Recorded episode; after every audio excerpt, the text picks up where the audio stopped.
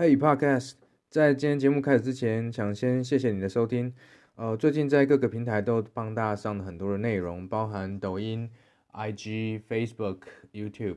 如果你喜欢我的内容，觉得对你有帮助的话，欢迎搜寻 Ethan 刘成浩。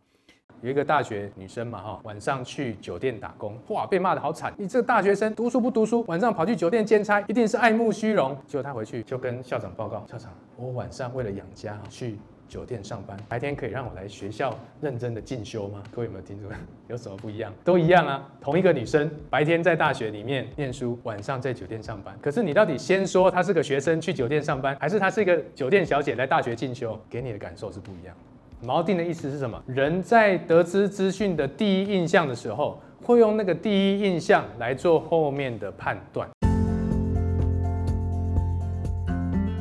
谢谢你今天的收听。我相信很多人现在才刚开始听 Podcast，或许你跟我一样是一边听一边工作或做其他的事情。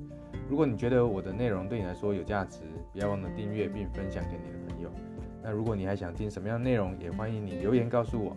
祝你有个美好的一天，拜拜。